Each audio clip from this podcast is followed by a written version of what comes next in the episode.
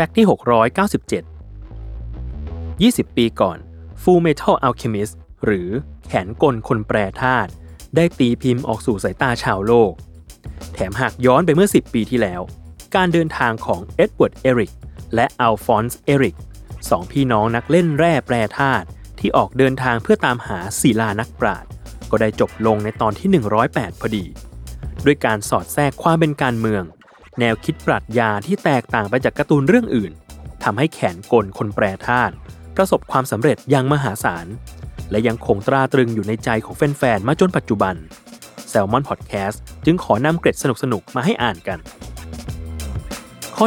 1. ความขัดแย้งของรัฐบาลอเมทริสและชาวอีชวาวจนนำไปสู่สงครามกลางเมืองในเรื่องนั้น อาจารย์ฮิโรมุอาราคาวะ ผู้แต่ง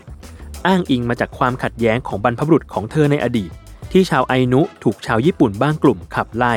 จนกลายเป็นคนพลัดถิ่นในช่วงศตวรรษที่ 14 ข้อ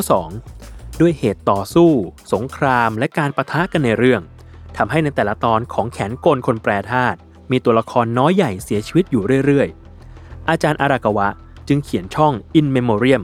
เอาไว้ในฉบับรวมเล่มในแต่ละตอน เพื่อไว้อาลัยและอุทิศถึงตัวละครที่ได้ตายลง ด้วยการวาดตัวละครนั้น พร้อมกับปีกจิ๋วๆกำลังลอยขึ้นสวรรค์ ข้อ 3. ชื่อของตัวละครในเรื่อง หลายตัวถูกนำมาจากชื่อยานพาหนะในสมัยสงครามโลกครั้งที่ 2 เช่น นักแปรธาตุอัคคีรอยมัสแตง ก็มีที่มาจากเครื่องบินรบของกองทัพสหรัฐ North America T-51 Mustang หรืออย่างร้อยโทในตาเหี่ยวริซ่าฮอกอายก็นำชื่อมาจาก Northrop Grumman E2 Hawkeye เครื่องบินที่ใช้เตือนภัยล่วงหน้าทางอากาศของกองทัพสหรัฐ ข้อ 4. ระหว่างที่อาจารย์ ระหว่างที่เขียน อาจารย์อารากาวะทำกันบ้านหนักมาก ทั้งรีเสิร์ชในเรื่องของการเล่นแร่แปรธาตุความสมจริงของอาวุธปืนในสมัยนั้น หนังสือสงครามอีกเป็นตั้งๆแค่นั้นยังไม่พอ เธอได้ไปสัมภาษณ์ทหารผ่านศึกจากสงครามโลกครั้งที่2เพื่อที่จะได้ถ่ายทอดฉากสงครามอิชวาลได้ออกมาสมจริงที่สุด ผลลัพธ์ก็คือ เหตุการณ์ฆ่าล้างเผ่าพันธุ์และความตึงเครียดที่เกิดขึ้น กลายเป็นหนึ่งใน part ที่ดีที่สุดของเรื่องไปเลย ข้อ 5 หากว่าวันพีซมีตัวละครแพนด้าแมนเป็น easter egg ที่อาจารย์โอดะชอบวาดมาใส่ในฉากนู้นฉากนี้ให้คนมานั่งหากัน แขนกลคนแปรธาตุก็มีโนบุโอะโมบุตะ ชายวัยกลางคนที่มาพร้อมเสื้อโค้ทสีขาว และทรงผม skinhead คอยโผล่ไปในฉากนู้นฉากนี้ จนหลายคน ก็ตั้งทฤษฎีสมคบคิดต่างๆ เกี่ยวกับชายคนนี้ไว้มากมาย แต่สุดท้ายแล้ว อาจารย์อารากาวะก็ออกมาเคลียร์ว่า ชื่อของเขามาจากโมบุ ที่แปลว่าตัวละครรอง และไม่มีอะไรมากกว่านั้น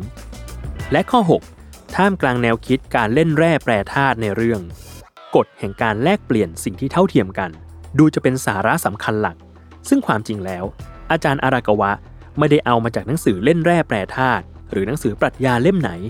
แต่เพราะเธอโตขึ้นมาในฟาร์มโคนมในฮอกไกโด และกฎเหล็กหนึ่งของครอบครัวคือ ถ้าคุณไม่ทำงาน คุณจะไม่ได้กิน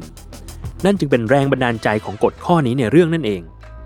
แถมอีกหนึ่งข้อเหตุผลที่เอ็ดเวิร์ดเอลริคใส่แต่เสื้อสีดำก็เพราะว่าเสื้อสีดำปกปิดคราบน้ำมันจากแขนกล automail ของเขาได้